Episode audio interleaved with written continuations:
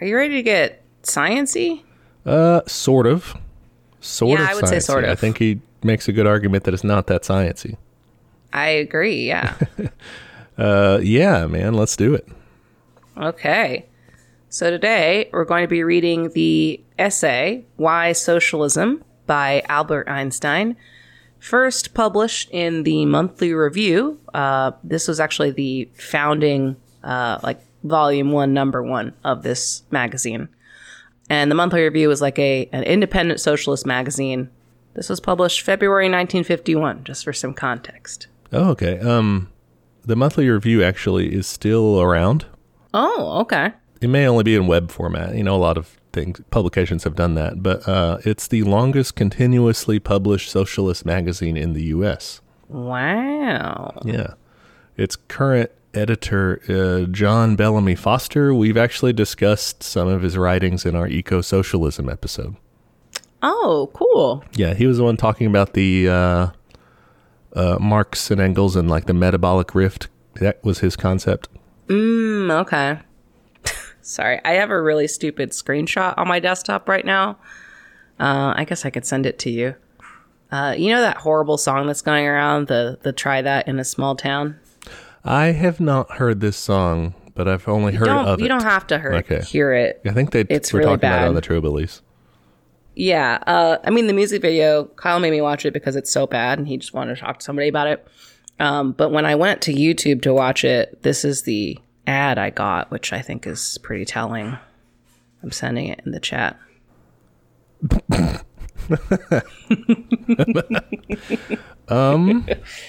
That's an interesting intersection of. Uh, that's that's an targeted ad. Maybe that's It certainly is. Uh, they apparently think if you're listening to this song, you also want to find single Ukrainian women. traditional and family values seeking older partners. Older. I didn't see the sub caption. Oh, that's really good. oh, okay. Anyway, sorry for the distraction, listeners. I just I I usually keep a pretty clean desktop, so that big-breasted woman kind of stood out to me. also, sorry if you hear some noises in the background. I'm doing my laundry. It's just a busy week, guys. Okay, I'm not even going to make an excuse for that one. Hey, as Einstein says, we're all going through it. Totally. Yeah.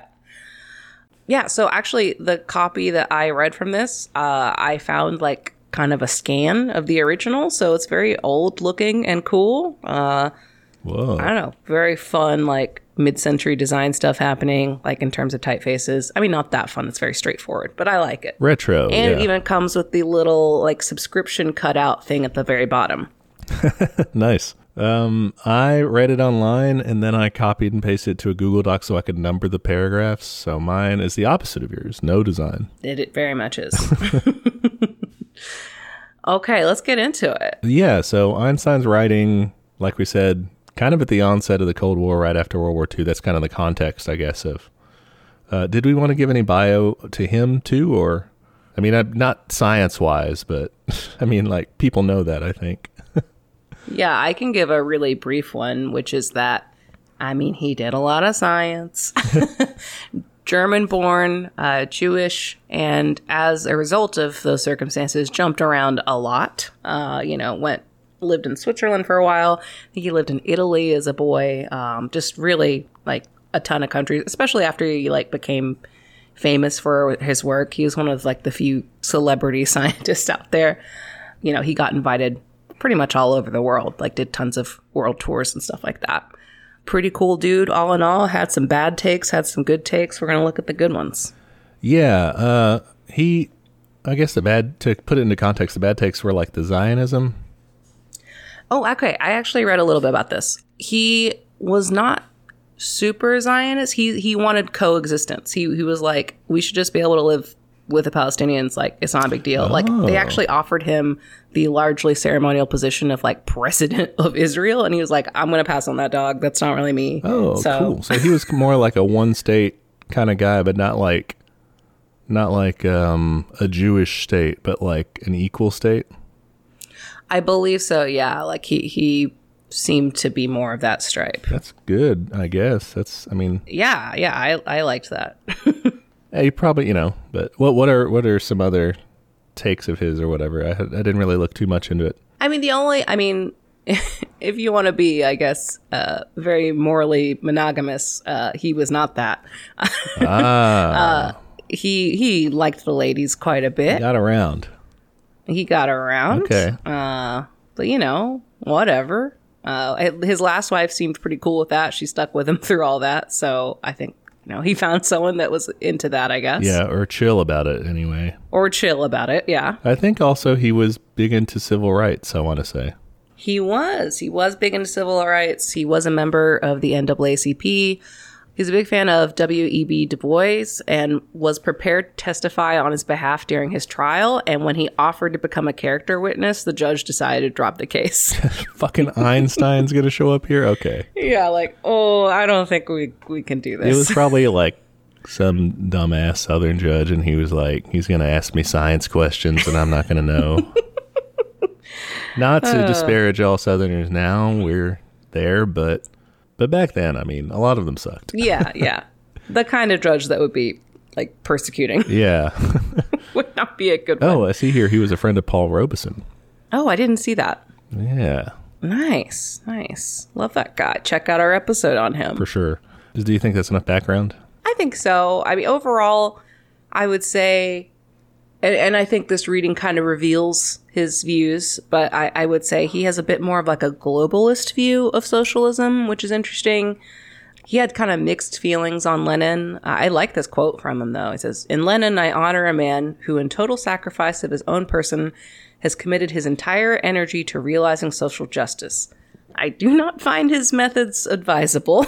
well, I mean, One thing is certain, however, men like him are the guardians and re- renewers of mankind's conscience. Nice. I mean, to be fair, I would not advise most people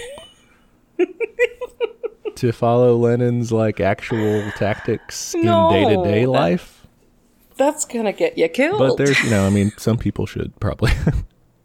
yeah, um, yeah. It's he's very much a pacifist. Like that is like Yeah. his one of the things he's most known for. but I think it's cool, even as a pacifist, that he can admire him in a way, you know? Mhm.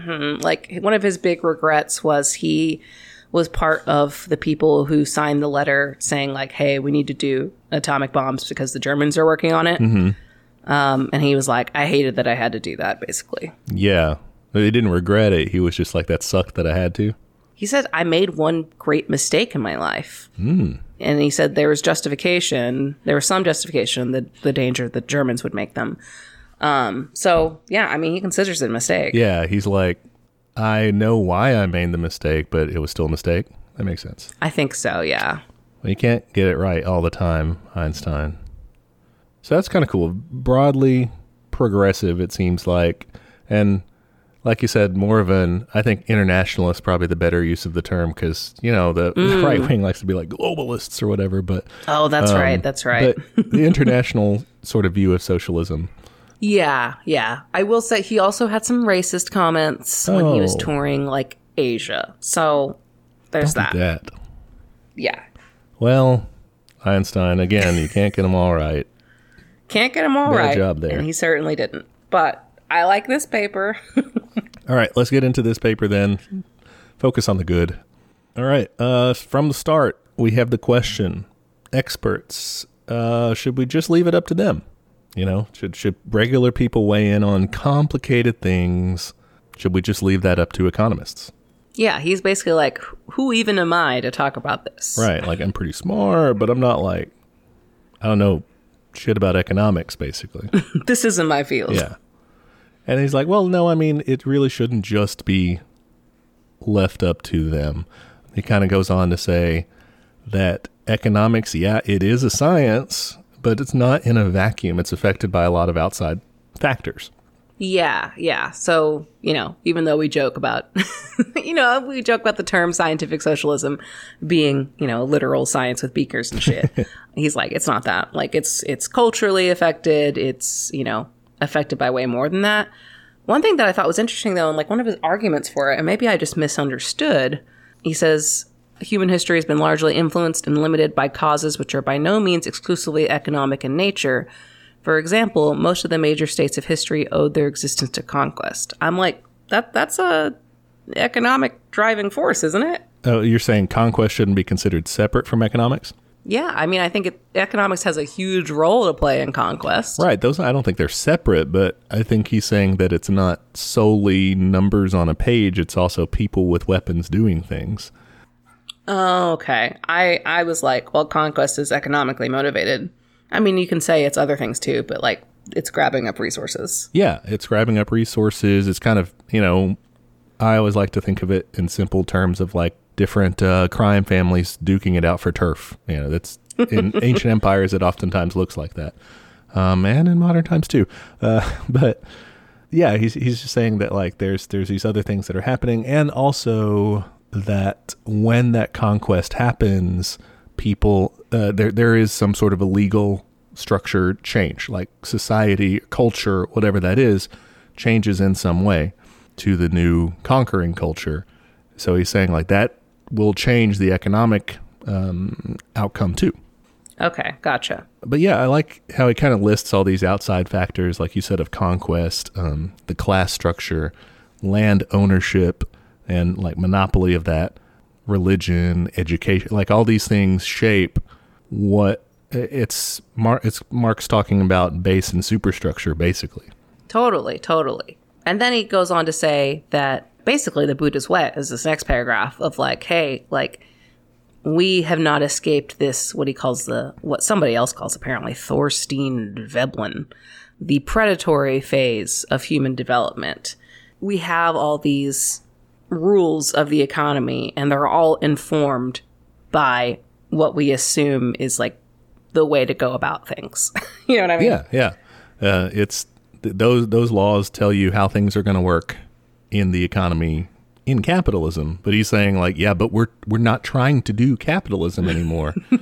So to talk about what comes next um the economists are not exactly going to be the experts. They may be well informed as to aspects of it but they're they're playing a different game. Right. It'd be like asking like a football coach to judge how good someone would be at a totally different sport like at ballet mm-hmm. or something they may they may be sort of informed athleticism wise but not overall. You know, they're not going to know the technicalities and stuff. Yeah, yeah, and and he's very upfront about it, saying like, "Hey, like socialism has a, a social ethical end. It, it is playing by different rules entirely." And he also compares this to science, though, and saying like, "Hey, science is, I would I would say pure science if you want to get into it, I guess, but." It's not like it doesn't have an ethical goal. It's not like trying to better society necessarily. It can, but it can also do really bad things. Right. Science is essentially a tool, and it's really up to humans. You can't just leave this one up to the AI. Like humans have to determine where the, you know, what the moral path is going to be there, or what the goal yeah. is. Um, you mentioned earlier, and I guess it was the paragraph right before that, where he where he quotes this guy Thorstein Veblen yeah, who's this guy? So he was an American economist and sociologist. He sounds very German, but he was American. Um, yeah. Born in what Wisconsin, I think, or something like that. Really? Something very Thorstein. Yeah, Wisconsin. That's a dwarf ass name. Norwegian American immigrant parents. That's why. Okay, okay. He was at least Marxist leaning. Um, mm-hmm. He he reviewed his theory and said. Uh, there's no system of economic theory more logical than that of Marx. So I mean that's pretty good okay. praise. He did, you know, that's pretty good. He kind of criticized more like his followers and said like some people are very mm. slavishly mm. devoted to this, but so he does he didn't like like the vibe of them maybe, but he liked the overall system. And uh, his most well known book was called The Theory of the Leisure Class. Ooh, um, which coined some terms that I mean we use today: conspicuous consumption, yeah. Uh, that whole line of terms. So conspicuous consumption, conspicuous leisure, and conspicuous waste.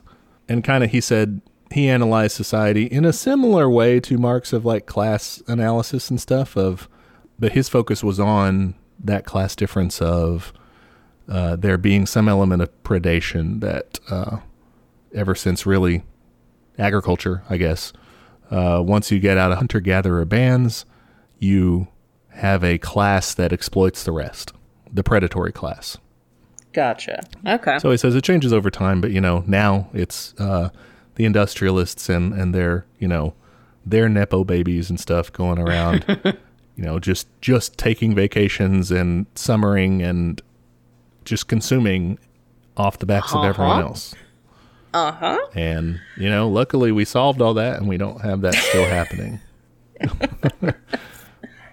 oh, Okay. Way to make me sad on a Sunday morning. Well, that's you. You signed up for it. I did. I did sign up for this. Okay. It, this podcast was my fucking idea, so I, I played myself. Yep. All right. So I, Einstein's saying economics, they don't necessarily know where it's at. We have to figure out where we're going as people because, I mean, that's what we do. Like, you can't science your way into morals, basically. There's, like, I guess what he means is you can't, like, put it under a microscope and say, whoa, there's, like, what our goal should be. Like, there's, there's no way to discover that as a law of science.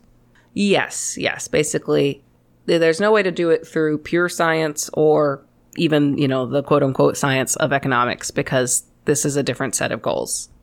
Yeah, and I guess that's an interesting point to kind of jump in with a comparison to Marx and Engels, you know, scientific socialism. I guess scientific socialism doesn't itself put forth really a moral framework. It kind of says this is how things have developed and this is how we think they're going to develop mechanically. Right? It says it's talking about the hiding contradictions of, of capital and the crisis that's going to come and and be and how the workers will liberate themselves but it doesn't really say like they should i mean the authors do you know they say yeah this is good Please do this. Um, but the science part itself you know what i mean yeah, yeah. This has its roots much more like in a like a social cause kind of view of like we have to do this. It's it's morally correct, yeah yeah which I'm into. that's true you're always more moral i'm more immoral apparently You're just evil. I don't know what to tell you. and then he goes on to talk about atomization, basically. Uh, he's saying, "Hey, we're we're in a rough fucking spot. We're going through a crisis." The example he gives is that he was talking to a friend about war, and he was like, "Man, we're really like endangering the existence of mankind out here." And his visitor was like, "Why? Why does that matter?" do you, do you even care well, have you seen humans bro like He's like, "Maybe we should all die." And this that could be written like today. That could be oh, absolutely. just a, a zoomer saying that like shouldn't we I've heard gone? people say that totally of just like maybe it's maybe we're done here. maybe we give it back to the animals. right? Uh, and you know that's I, I can sympathize with, and I've been there, mm-hmm. and I'll be there like at some point in the future, sure. Later today, I'll probably be there. But it is, you know, it's not our main. We're not nihilists. It's not our main motivating ethos of let's just call it a day for humanity. You know, we'll feel that way every once in a while, but it's a little defeatist. yes, yes. Uh, and yeah, he's very disturbed by this. Like, whoa, what have we gotten ourselves into? Like, what what the fuck? Why is this happening? Yes. So he's just like, all right, I'm gonna try to lay it down for you. Yeah. um, and then he lays out this interesting, I think, dialectic uh, between man as solitary and social. I like this a lot. I mean, it's almost like you take Maslow's hierarchy and instead of making a pyramid, you make it like two parallel lines or something, you know? Yeah, or like, I don't know, because not really a spectrum. There's still a base. yeah, it's. I think you're right. More of a parallel line because there's like a spectrum within each, but like they work together. They they feed off of each Yeah, other. a double helix. There you go. So he, he's saying that, you know, we are individuals, we have individual goals, we have like natural inclinations, things like that. But we also have this huge social pressure, and the way it exerts itself on you depends on how you were brought up, what society you're in, and they're going to have certain values and try to like raise you within those values. And it's interesting, like the way he puts that, like that can sound really limiting if you're thinking of like, man, I just want to do my own thing or whatever. But like he frames society as this thing that like provides you with food, clothing, home, you know, the tools of work, language, the forms of thought, and most of the content of thought Uh, his life is made possible through the labor and the accomplishments of the many millions past and present who are all hidden behind the small word society. Hell yeah. I love that last part because, I don't know, this is something we have mentioned so many times on the show that, like, it's impossible to think of yourself. And we've seen, you know, lots of thinkers go down the same road of, like, you are accomplishing things yourself as a person, but how, you know, where, how did you get to that point? How did you get to a world with all the stuff that we have? generations of people that you're laying claim to what they did, and you you, you know you, you can't not appreciate that, right? You are by your existence dependent on other humans, which I think is lovely. Yeah, I also liked how you were saying about like language, even and the forms of thought, because that's something you don't think about too. Is you're tiny, you know, almost everyone is not really really conscious or you know having complex thought when they're acquiring language for the first time. Someone is doing that for you in some like they are guiding you so so heavily through that process. Like that's totally not your accomplishment. You know, from it's yeah the most complicated thing your brain's ever going to do in your life. You've already done it's acquire it's your first language, and you didn't do most of it. Like you were along for the ride, a little baby, you know, for most, again, for most people, but that's crazy to think. And, and the, the kind of right wing, radical individualist type of people don't have, you know, their, their theory is so surface level, they don't appreciate these, uh, this fits nowhere into their system of thought. Yeah. Yeah. Like they take all those things for granted. And, and they, they just assume like and, and maybe they call it other things they call it tradition they call it family of like that's just what you do but like if you think about it and like widen that out, like it it's much more than that. Yeah. Uh, I don't know if we're gonna cut it, but you were you were mentioning the the uh, country song about the small town or whatever. Oh yeah, yeah. You know, small town Let's values. Keep it in. but uh, but yeah, small town values or whatever of like Einstein talks about here, like self preservation or pursuing your desires, developing your abilities, protecting family and friends. I think that's you know if you're going to be actually genuine about that and not just like you know dog whistling, that that's what you're talking about there. But it's not limited to like one you know isolated small racial group. It's like your community and it's like solidarity with people, and it's not hard to go from that to well, it is hard, I guess, for a lot of people. But what we're saying is what we want to do is expand that out beyond just your immediate vicinity, right? And yeah, your you know, you know, people who look like you or whatever. We want to expand that to humanity broadly. I mean, not even just living humans, right? We're saying like people from the past too. Um, to to everyone should feel a part of the human story is, I don't know, is a little bit kind of hippy dippy as that sounds. I love it. I love it so much. Like it, it makes me think honestly of, of sci-fi where like you know you meet you know in sci-fi and fantasy you often meet like other races who like have either uh, really longer or really shorter lifespans and i find them really interesting in like the way authors choose to characterize that mm-hmm. like so, so many of them will view humans as like super limited because they're like gosh, you guys die like super fast. Yeah.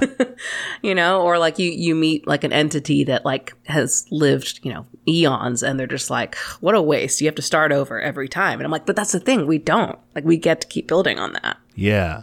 And I think he says it at some point here that you get a lot of your meaning by being a part of the bigger, de- devoting yourself to society. Man can find meaning yes. in life, short and perilous as it is, only through devoting himself to society. Yes, I drew a heart by that. I love it. I love it. Because the thing is, right? He's he was saying it earlier. Science isn't going to give you a meaning to anything. Like it'll explain what things are, but it's not going to tell you why you're doing what you're doing. That's up to you to build, right? And you can kind of have any meaning you want. You can say, well, the meaning of life for me is I'm going to go you know, yell at minorities or I'm going to go try to cause a war or something or worship my boss. And yeah, I mean, that could be your meeting. That's fine. Uh, or you could be a grilled cheese sim. I remember that. All you want to do is eat grilled cheese. Oh, man. I remember. So I asked you. Yeah, yeah. Which one to play. And the only one I could actually get to work on my computer was three. Oh, weird. Like, three is okay, but the pudding faces got to me so much, so I just mm-hmm. played four.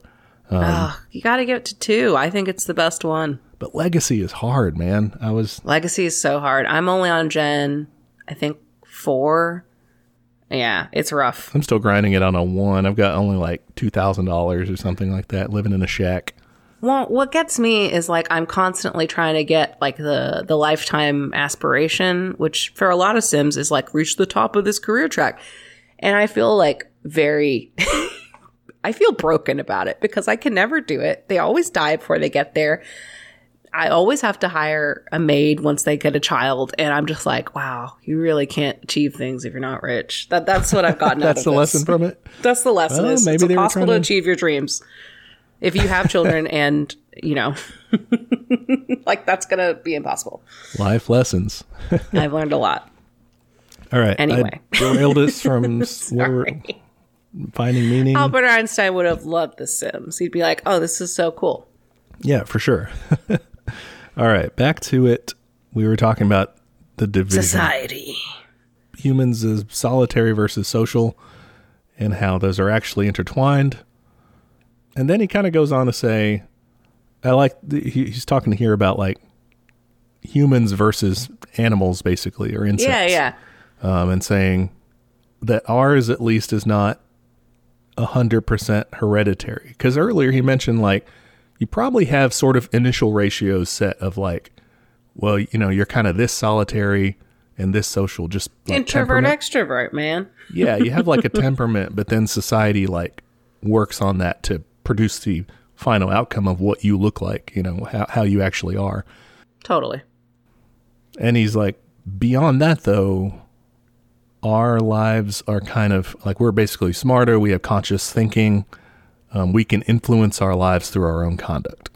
Yes, yes. And saying, like, this is how we develop those long lasting institutions and traditions, like art and all kinds of stuff. Like, we we have the power of of memory and language that let us do those things which sounds like basic but also kind of incredible yeah. I- and it's something we've always had around us, so we don't stop to look at. But I mean, writing, this is a freshman philosophy sort of thing to say, but writing is like time travel. You know? totally totally love that shit Einstein saying we've got all these, you know, this kind of superpower to to transfer this stuff down the generations and change things. So he's like, on the one hand, we're limited. Uh, our biology is not really going to change, um, we're gonna need food we're Yeah. gonna die but the cultural part, or he calls the cultural constitution, that part is something that we can change.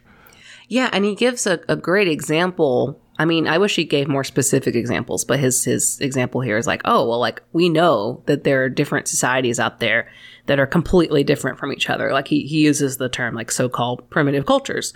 And he's saying that like we understand that it's not a it's not a one to one thing. Like it doesn't always have to be the same and you can change your culture. So he's like it's it's it's a great argument against the human nature thing of like, hey, your culture has changed. It's going to continue to change. We should try to do that in a positive way. Exactly. Yeah. He's, and again, like we said earlier, he's saying the boot is wet, right? When you pull it out of the lake, it's going to look sopping wet. So when you look at a person in capitalism, they might look greedy, you know? they might be self interested and, look, you know, only looking out to survive because that's what, that's the system we're in. Like, mm-hmm. we were just talking about how you, it's impossible to balance all these different things in The Sims unless you're rich. That's the world we're in, you know? So he's saying that can change. That has been different in the past. Broadly speaking, if you're talking about like pre Neolithic band societies and stuff of, of kind of anarchy, you know, pre agriculture, it's continues to be the case in in certain uh, societies, far fewer in number now, uh, and it could be the case again. Okay. So he's saying, all right, we're assuming society can be changed and that we want to do that. What do we do? Yeah, I think it's interesting. His first kind of kick is, well, we can't go back. I think this is interesting. And and I I get what he's saying in terms of like, hey, you know, we have technology, we should take that into account. We have such a industrial society that like we're probably going to stick with that. Mm-hmm. But to me, it came across as like a little critical of like ANCOM kind of views of like we can't just make totally small, self sufficient towns. Like Yeah. he's saying we have to go planetary with this.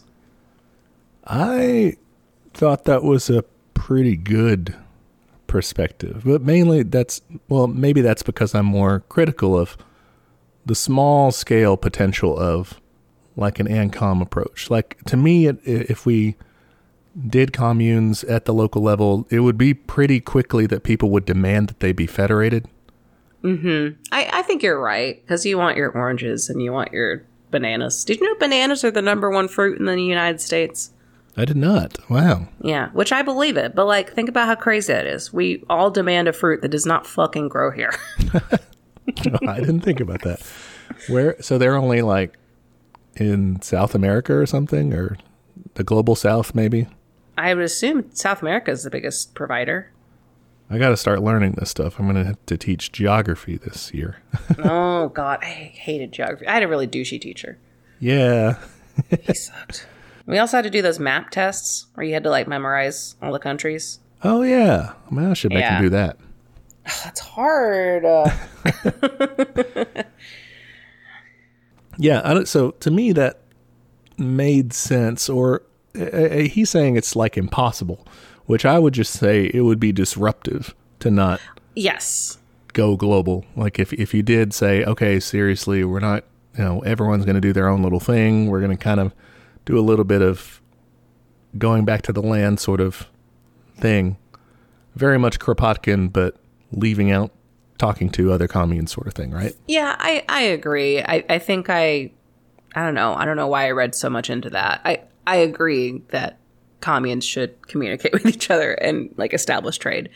I think maybe it was colored by maybe later in the reading, like he, he just seems to like be really interested in like international socialism, uh, and and less so interested in mm, I guess vanguard stuff or or anarchy stuff. Like he's very much like this is what we need to do. Like we should be very organized about it. I don't know. I don't know. Maybe I'm overthinking this. No, I think you had an element of it because so you're right. I think he's he's very much planning. You'll get into that mm-hmm. later. Not very just kind of anarchist. Let's let the people figure it out. You know, let let the people distribute the cloaks, as Kropotkin would say. You know, they'll figure out the houses. That's not what he's saying at all. Like he wants it planned. But I think in this paragraph, it also so there, there's a, he doesn't really talk about anything about like the land or the earth or anything. So there's a reading of it that could be a little productivist or uh, a little bit like kind of too industrial. Like we need to make sure we're producing enough stuff for people uh, and still doing that. But at this point in history, anyway, we may not. You know, we probably should produce less shit. Uh, this the line here. The time which, looking back, seems so idyllic is gone forever when individuals or relative small groups could be completely self sufficient. It's it's he doesn't have an eco reading at all, which like we're not really expecting him to. It's just something to note. Yeah, but I don't know that that stood out to me in this paragraph a little bit is um, that that would be mm, sort of a pushback, maybe. What's interesting though, we were talking earlier about like how he is much more moralistic and and like we have to do this on an ethical level. I think Kropotkin's like that too. So I think you'd have a lot in common with, with him in in that way. Yeah, I would say so. I mean, that was sort of Kropotkin's theory of it was let's go convince enough people to, you know, be anarchists and then we'll and then we'll go. And I think that's where the scientific socialism part divides is they say, I mean, the mechanics of society is going to drive you to that point. I mean, it is going to require people to do work and stuff and, and convince people, but mostly people are going to be convinced by their class struggle, you know, and Their and shit that happens to them. Yeah, yeah. So this kind of reminds me of that that book I read a while back. I talked about it on one of our shooting the shits, but like the the record of a spaceborn few, which is about uh, the Exodus fleet. These these humans living on this you know uh, set of ships, and they have very limited resources, and so they kind of naturally become very like much like a commune, and very like everything's recycled. Like it's it's hyper aware of their of their material goods and what follows is that socially they become different and I, I remember reading reviews for that and getting really frustrated because people were just like, "This is so unrealistic. Everyone Yeah. is so nice," and I'm like, "They had to be. They like they were required by circumstance to change their ways." Yeah, you're going to be on the ship with these people. You better be nice. Yeah, like we we can't hold you in jail. Really, like we we're not gonna throw you out the airlock. So like, fucking, you have nowhere else to go. Yeah. Anyway, sorry, that was just something that was bugging me this morning. No, uh, that's and that really fits into what Einstein's saying in this article is there is a human nature in the biological sense that can't be changed, but the, that interaction, that social, The societal nature. yeah, and even your personality, like that's shaped by society. So if your society's different, you know, we very well could see, you know, the new Soviet human um, in socialism because, you know, given enough time in a real, actual socialist world and and and communist society or whatever, like you would, people would act differently, just like in that book. I mean, you see that on a smaller level today. Like when you travel, you you come away with these kind of impressions of like, oh, the French are very you know laid back, or you know, but also kind of mean. Like you, you Yeah. get these like ideas about them, and some of them, yeah, are total stereotypes. But, but like if you spend enough time in a country, like you learn a little bit about what the people are generally like, and and culture. Mm-hmm. that comes from their culture. That they you know they really value food and leisure and all these things in ways that Americans maybe don't. Yeah, and it doesn't seem like a hard concept to get through to people. really but when doesn't. when you start talking about people might be different under socialism, then they say, "Oh, hold, hold on a second. There's no such thing as you know a cul- culture never changes. People are the th- way they are." this person will go live in Japan for 20 years and come out the same person, they think. Yeah, uh, that I will not be changed. that notion cannot make the translation over to uh, socialism. No, that and and so he goes on to talk about the relationship between the individual and society being like a big conflict. That that's the problem. He he goes on to very well describe atomization. He's saying we are more and more expressing that that we're as an individual more important than society and and it's degrading the importance of it the egotistical drives of his makeup are constantly being accentuated while his social drives which are by nature weaker progressively deteriorate that's like absolutely what's happening right now that it, like whenever people are like what the fuck is happening society is crumbling fucking that goddamn song. That's what's happening. People think they're these big, strong, macho individuals and that, like, they don't owe anybody anything because nobody gave them anything. And they are taking for granted and also actively dismantling the social structure. Yeah. And Einstein puts it well here. Again, just for the modern day, uh, the conflict leaves people feeling insecure, lonely, and depraved. Uh, depraved. They are depraved. I'm leaving that one in. and deprived of the naive, simple, and unsophisticated enjoyment of life. Like They're lost. the dissonance between what they're conceiving of themselves as like, I am this individual, stripped of, you know, the the actual context of being in a broader society and everything. You know, Yeah, yeah. Like these people just, it sounds very tacky, not tacky, but cheesy. Like these people just don't know like greater love often. Uh, their love is always, you know, obligation, you know, punitive, just very, it, it's, uh, again, shame or guilt uh, driven. yeah, very much so. And- you can see that in their often in their religious practices too, but in their ideas of the traditional family too. Like those are all very much like rigid kind of structures. patriarchal and yeah. I, I think that's a very good analysis to turn the lens toward the right wing. I mean, we're feeling shitty too on the left. so we got to look at in what ways does this fit with ourselves?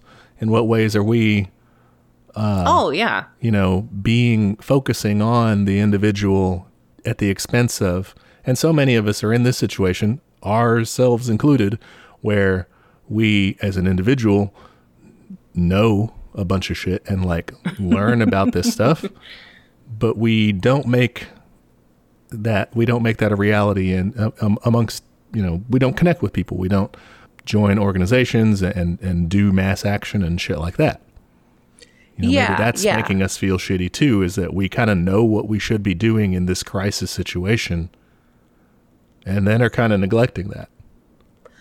And I would say too, like kind of I guess an in between view of that of like kind of the liberal view or just like a regular person view that's not particularly one way or the other. Like it, we feel this as well of like our social structures. Like you, you hear about this all the time. There's so many articles of like how do I make friends as an adult or like Yeah. you know how do I like be a person like there like there's just so many struggles that we have that are a direct result of capitalism atomizing us of, of, of saying you are not allowed to have community because that community is dangerous to us Right. There and th- I think the reason that this crops up is not, you know, because the boomers will be like, "Oh, and not all boomers, of course, but just like it's a it's a stereotype that, you know, it's a handy device they'll say, "Oh, how can you not figure out how to do basic things as an, an adult or like, you know, make connections in your community? How do you not know like your neighbors or something different like that?" circumstances Yeah, is that like used to have community organizations that everyone was like a part of and shit, or if even something as simple as like bowling leagues and stuff. Um, th- that just used to be more commonplace than it is now. Um, yeah yeah. And, and i would say like the kind of therapization of of folks too of of making it all your fault of saying well i need to do more. This is on me. I need to go out and make friends and i like i am failing as a human because i'm not doing xyz and a lot of therapy fails to acknowledge your circumstances and society's circumstances. Yeah, I don't know. I, I guess I'm I'm soft towards therapy because I kind of realize what it's supposed like. It's it's only really. It, I don't think it neglects it so much as says that's not my sphere. it's like we don't deal with that, but yeah it's it is i have reached so many walls with therapy where i'm just like i can't complain about this because this is just capitalism like there's nothing we Right. can do about this you know like we just have to move on to the next topic yeah, as long as you know like how to cope with it, then it's fine. Like you know that that's all they're really looking for is not like trying to solve it. No no i totally and and it's obviously still a valuable tool like duh we're pro therapy Yeah. but what i'm saying is like it is a, a way to solve things on an individual level without addressing the societal issues Yeah. So like society, like broadly capitalist society says, hey, go to therapy. That'll fix you it. figure that shit out by yourself Right. When it really just kind of makes, you know, lets you function in a shitty society. Yes. But yeah, I absolutely highlighted, drew a heart next to the line that man can find meaning in life, short and perilous as it is, only through devoting himself to society. That is just beautiful. Yes. Or at least a good meeting. Like we said, you can find any meaning you want, but a good one. I think it's a worthy cause. I and, and it's not saying you can't have a nice personal life as well. You can still do that, but like to me that that's how you get to the good shit. yeah. And yeah, then he goes on to describe how capitalism really sucks. Quote from Albert Einstein It is the, quote, real source of the evil. Yeah. What are you going to do? Einstein said it was evil. What can you do? Einstein calls out the anarchy of production, you know, using that same language as, as Engels. Mm-hmm. And I like this line here where he where he's talking about how they're fucking everyone over, right? And he says uh, the capitalists they're striving to deprive each other of the fruits of their collective labor. So when he says community producers, that I I first read that as capitalists, but I know a lot of times in socialist writings, the producers are written about as workers. the workers. Is that what he's meaning here, or I think he means capitalists in this. That's what I read it as because because of the next line. Depriving each other of the fruits of their collective labor? Oh, their that's- collective labor. Yeah, they don't. Oh, you know what it is? Yeah. It's worker because read the re- the rest of the line because not by force. The capitalists do it by force.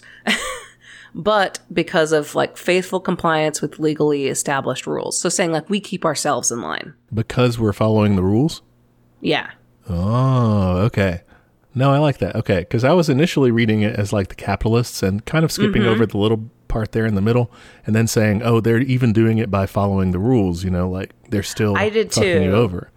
I uh, that was my initial reading was like, oh, this is talking about capitalists. I like that line, but then yeah, the because my thing was the by force line tripped me up of like, well, they definitely do it by force too. yeah.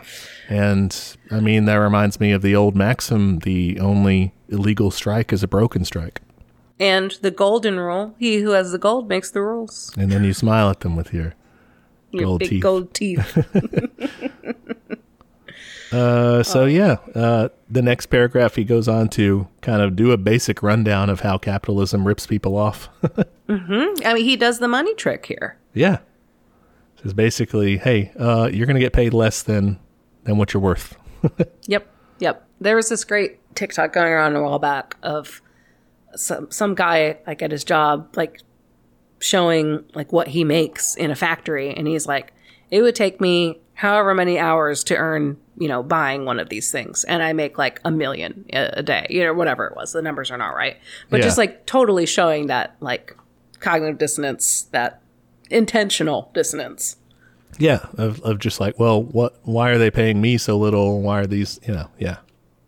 And yeah, I like, you know, he's he's talking about the process here of how it works, the real value versus what you produce, and it goods or services. You know, same thing for service workers of Totally. and, and everything. Sometimes I feel like we get into language that's it imagines everyone in a factory, right? And it's Oh my gosh, yeah. I had to do some unfollows this week on Twitter because people were getting really productionist about it and, and claiming that like sex workers weren't workers because they're not producing a thing. And I'm like, they're producing like happiness and you know, like a physical release. Like, well, who's next? Therapist? You're just like, that's not real work. Fuck you. Like there yeah. are jobs that aren't physical, like or you know, physical goods. yeah, for sure. I'm I'm in one. You mean you don't you don't factorize the kids? You don't just like stamp on on the forehead when they're done with the year? It'd be easier, I guess. This one's full of knowledge. Uh, so at that point, kind of follows the trail and says, "Okay, you know what happens as this goes along." And I mean, to in in going forward, it looks like somebody read their Marx and Lenin because he's talking about in language about you know oligarchy. Uh, He's talking about the state being completely dominated by purchased by the capitalists. You know.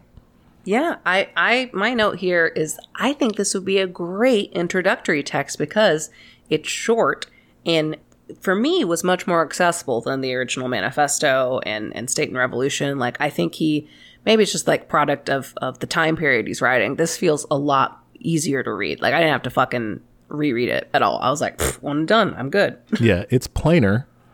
Uh-huh. It's not translated is another thing. Uh, and Yeah, it's modern yeah, that's modern huge. terms.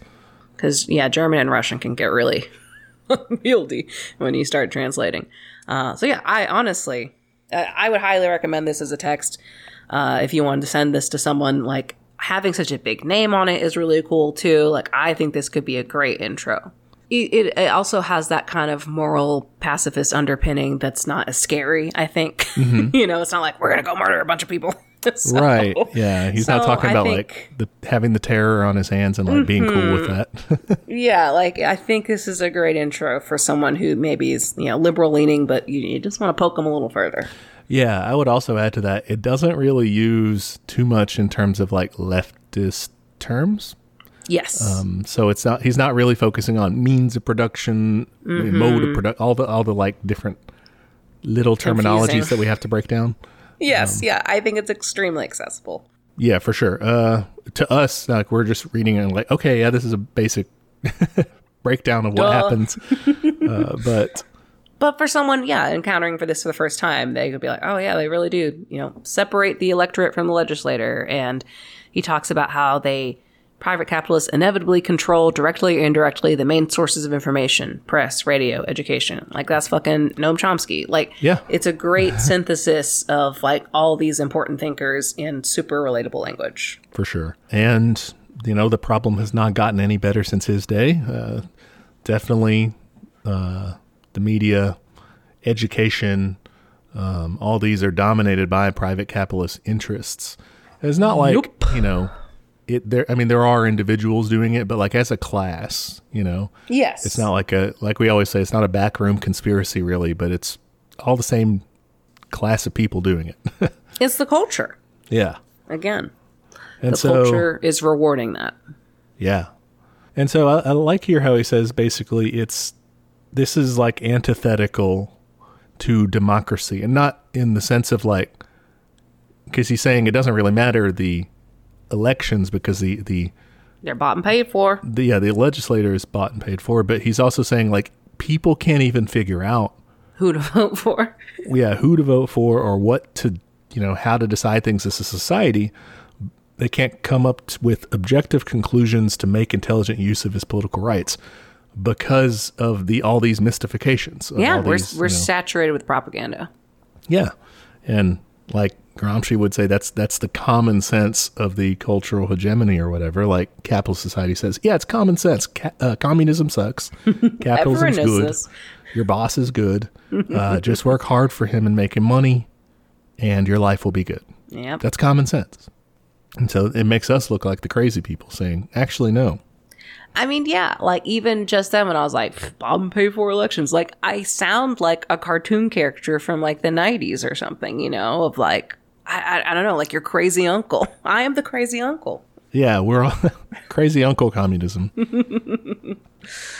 uh, next he kind of says that okay pure capitalism is private ownership of everything and, and you get to you know the, the capitalists get to determine what to do with the profits and free labor contracts and then you know he's, he says free quote unquote because it's like at the point of a gun Mm, yeah, yeah. in terms of like starvation and everything It's not literal slavery. They don't say, yeah, you work for nothing, but they say you work for the minimum amount it takes to keep you alive.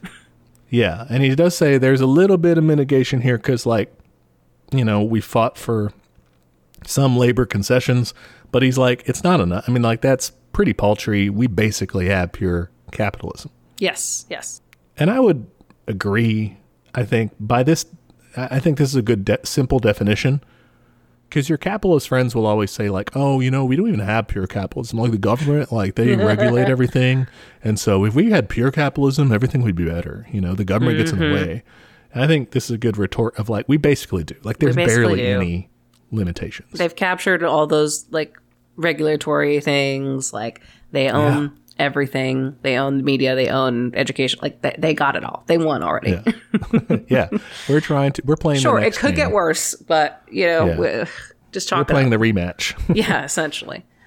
Yeah, goes on to say production is carried on for profit, not for use. Uh, talks about the army of unemployed. That's classic Marx right there. Technology results in more unemployment instead of easing the burden of work. Yeah, hear that shit. yeah. Some Luddite language there. Totally, totally. He talks about competition. Yeah, I like the line where he says that the unemployed and poorly paid workers, like, there's a lot of hardship that we suffer unnecessarily because of the profit motive. I mean, if you're a company trying to sell shit or, or whatever, or opening up a new enterprise of some sort, you don't care what the needs are of people too poor to afford your thing, or too poor to give you enough profits, right? who cares what they want? Who cares that people need affordable housing? That's not what housing is for. Housing is for making money, you know? And that's what he's saying is like, this is fucked up. Yeah, yeah. And it becomes like really complicatedly fucked up. Like, like, you know, like Trader Joe's, they're only built in nice neighborhoods, right?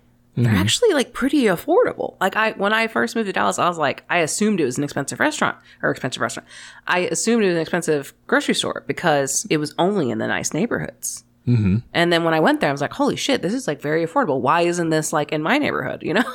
yeah. but like it becomes like a weird branding thing too of like we don't want to be associated with it i don't know it's just very just unethical it's it's an anarchy of production just not okay sorry that was a weird off tangent no, I mean, it makes sense. It's, it's the, it fits into this broader thing of, of Einstein's argument that you have to have a goal and humans have mm-hmm. to set like that kind of moral, where are we going to go? and our goal right now is not concerned with morals Right. Our goal right now is just cold. Let's make money for ourselves, and and who gets to decide that is the people in charge of society, is the people who own it, And they're like, yeah, we, who cares what you want? We're just in this to make money. And if you accidentally get health care or a house or something or an education on Good the way, yeah, that was accidental. I was just trying to make money, you know? Oops. uh, I wanted to move on to the education paragraph. Are you good with that? uh, yeah, I mean, because he, he kind of closes out here with it. Yeah. So, one of his biggest issues with this is the education system. This quote an exaggerated competitive attitude is, oh, I don't know this word, inculcated into the student who is trained to worship acquisitive success as a preparation for his future career. Yeah, we teach this from the very beginning. This is too true. Yeah. And biographical note, he kind of struggled in some of his early schooling uh, because the mode was so focused on like rote memorization, uh, and he was much more like he wanted creativity available to him. Yeah. And I mean, schools did not get better on that front. Uh, we, I mean, we should say, you know, some, there are outliers, you know, there are different school models and stuff that, that are more, uh, flexible, more like academically, you know, liberatory and stuff. But man, what we got just like regular American public education is very much along these lines. Yep. Yep. Just meet your quotas, become a little fascist.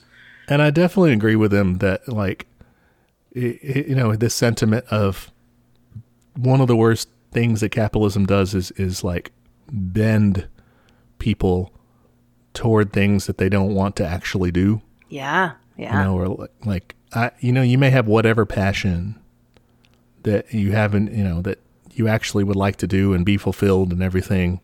We're just gonna like completely stunt that and make you go do this other thing. You know, just and it, just to survive, or because that's at the lower levels, just to survive, or to get prestige, to get status. You know, for um, you know your higher achieving students or whatever. It's like okay yeah maybe you're brilliant and stuff and you want to go into the sciences or you want to go into philosophy. That's not a real like don't do that. Like go and be a lawyer. Go and be a doctor go and get prestige and, and respect in society go be a investor you know Yeah, yeah. I mean, that absolutely happened to us too. Like we were both high achieving students and we were being funneled into a certain direction. yeah and i mean with good intentions on the individual Totally, level totally. But I think that that's kind of what Einstein was arguing for the individual needs and stuff, uh, causing people suffering because there's there's no community, there's no solidarity aspect to it. So when, when you're not thinking of what could we do to provide for people's needs in general, or have this person just be like a member of a society that takes care of each other, when you're only looking out for how can I help them survive mm-hmm. as best I can in this society, then that that sucks. It's limiting, you know. Definitely. Okay. And he's like, hey, this shit sucks. I just spent several pages telling you why it sucks. The only solution socialist economy. I like it. He's just like, yeah, let's let's do that. Let's um let's plan it. You know, do all that. That's that would be good. And this is where you were saying earlier, he's very planned. You know, he thinks this should be get some nerds out there with some glasses and chart it out and figure out how much we need of everything. Oh, yeah. But I did like this line from here. I don't know if you might have noted it too. Uh, but he's kind of talking in this freeing sort of language, you know, distribute the work to people, uh, guarantee a livelihood, education to promote your own innate abilities, and kind of like allow people to, hear his line, develop a sense of responsibility for his fellow men in place of the glorification of power and success.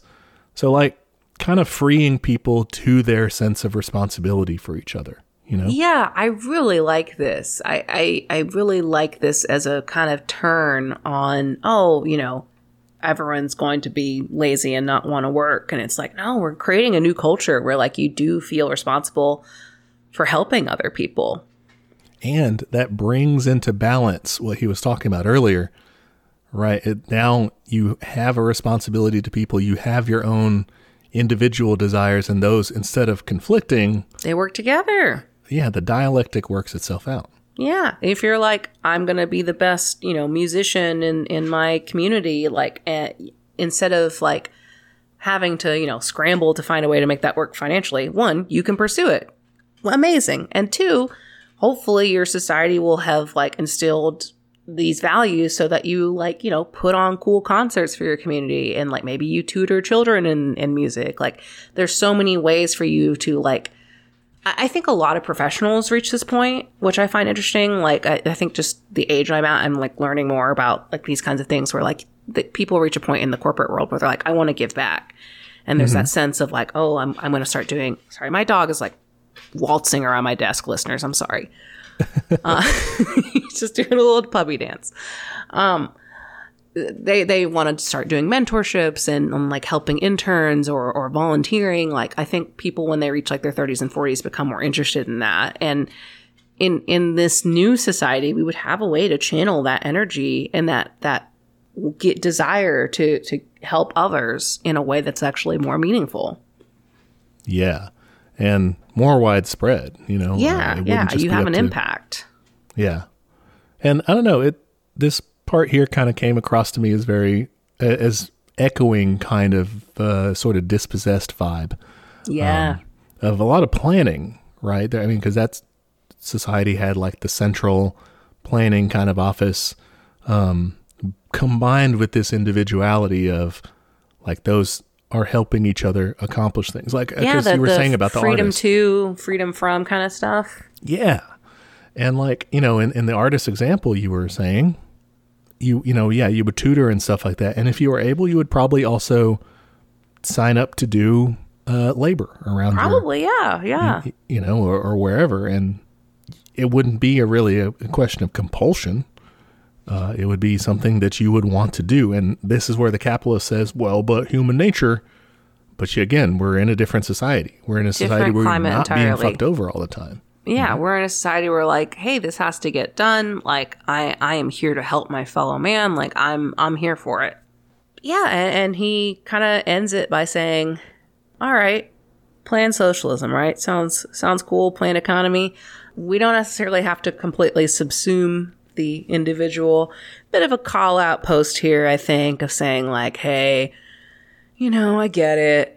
it's going to be tough to do socialism, politically, but like we also can't lose sight of like democracy and and you know we can't let bureaucracy take over and yeah. So I was wondering that this is when I like scrolled back up to the top to check the date. So I was like, oh yeah, probably not a Stalin fan, huh? yeah, I imagine that he was calling out Soviet Union, you know, Eastern European socialist states. It's probably what he was trying to do there. Um, but he leaves it very vague. I mean, he just says I mean, democracy, you know, you, you got to do it kind of easier said than done, I think. Uh, yeah, he kind of doesn't have solutions for any of that. He's just like, fucking, we got to figure it out, I guess. yeah, it's just questions. It's just, mm-hmm. um, you know, how do you do it? How do you balance, you know, the rights of the individual? How do you have a democratic counterweight to? He's he's saying essentially you got to have bureaucracy, I guess, if you're going to plan all this shit out but how do you make sure that people are still in charge of it? Now, I do like that in this, in his vagueness in this last little bit, uh, Einstein doesn't specify like, yeah, there should be, you know, a Congress, like a parliamentary thing, or it, it doesn't like break it down, or he's not obsessed with something like, oh, there should be multi-party elections, or he's not a process guy. Right, but in that sense, he doesn't fetishize like you know, because sometimes liberal liberals will be like, will criticize socialist you know uh, projects and say, oh, you know, like Cuba, oh, you don't have multiple parties, so you're not a democracy, and he's not really making that blurring that line. He's like just saying democracy in some form, you know, because you can have democracy within if you're doing it right. You can't have democracy within a single party so he's not really calling that out and saying that's bad necessarily. No, no, not at all. Like as a as a call out post, this is pretty gentle. he does he doesn't go into atrocities. He doesn't like fucking shit talk. He's just like, hey, these are things we need to consider. Right, and you can even take like a you know a malice line on this and say, well, what would democracy look like in in case in the case of this central planning and stuff would be also get in touch with the people, figure Mm-hmm. out what they want, you know, make sure that they have input. That doesn't necessarily look like you're going to have presidential elections every four years between two parties of the capitalist class, you know? Like, it's going to, it looks differently than that, but it's still small d democracy. Yeah, and and the ending here uh, I think is really powerful too because you know remembering this is the founding issue of this magazine, and he's saying these are important questions. Like this is going to be a big project with lots of questions to answer, and because you know socialism has become this taboo word, like this is really important to talk about. Yeah. Uh, thanks for having me, sort of thing. Uh, at the end there. but yeah, uh, he, he was he was correct uh, in in that regard. In regard to a lot of this, I think. And I mean, here we are still talking about these questions. And I liked in this article overall just how applicable so many parts of it were. You know.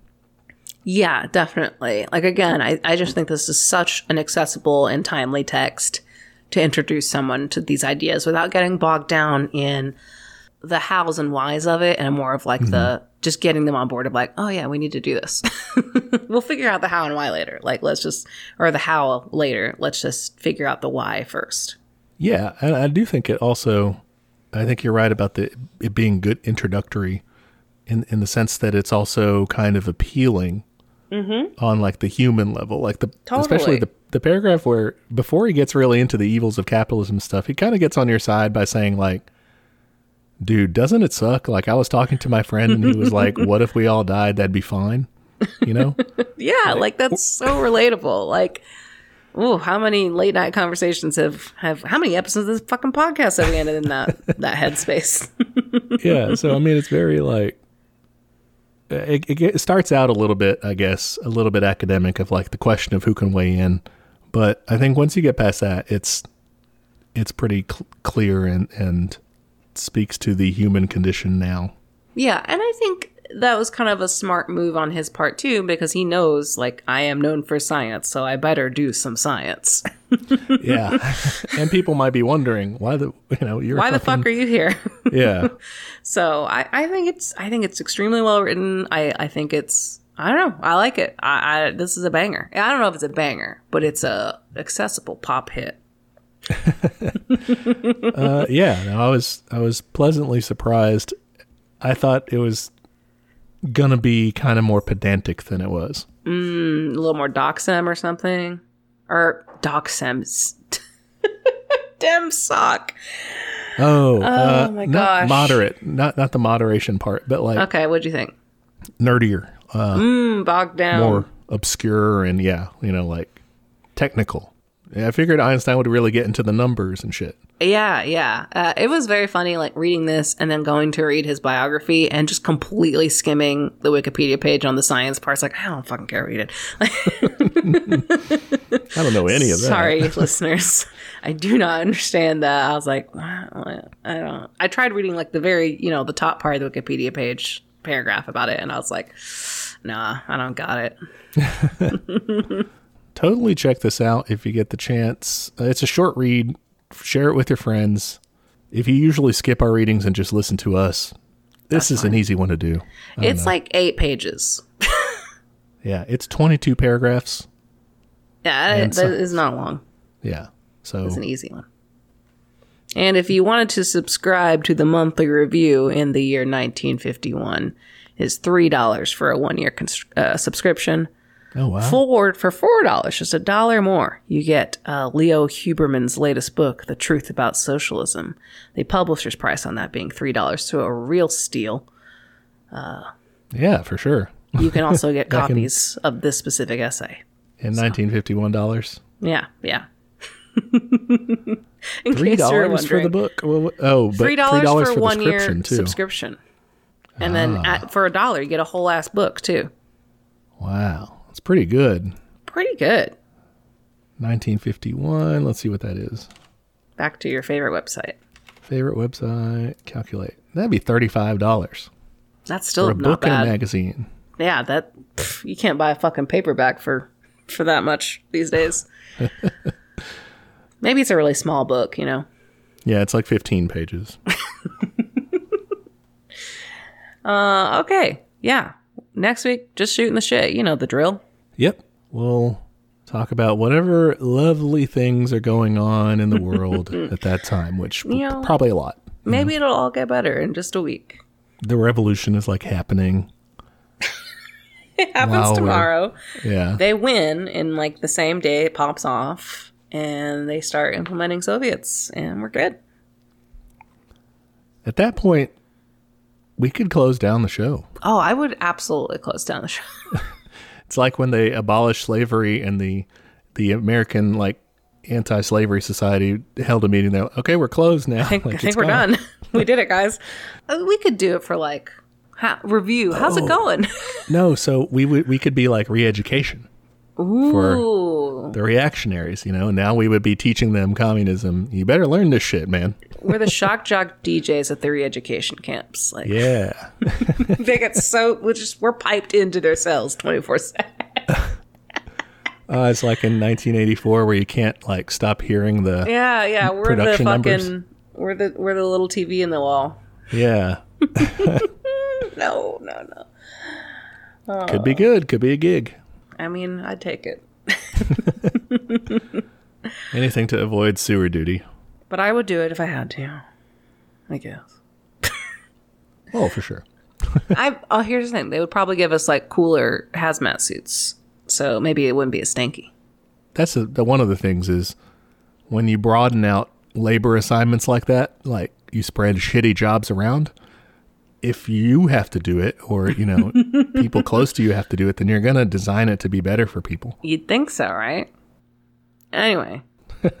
until then, until our glorious commune comes to be, see you next week. All right, bye. Bye. Hey there, comrades. Just jumping in to remind you of all of our social media.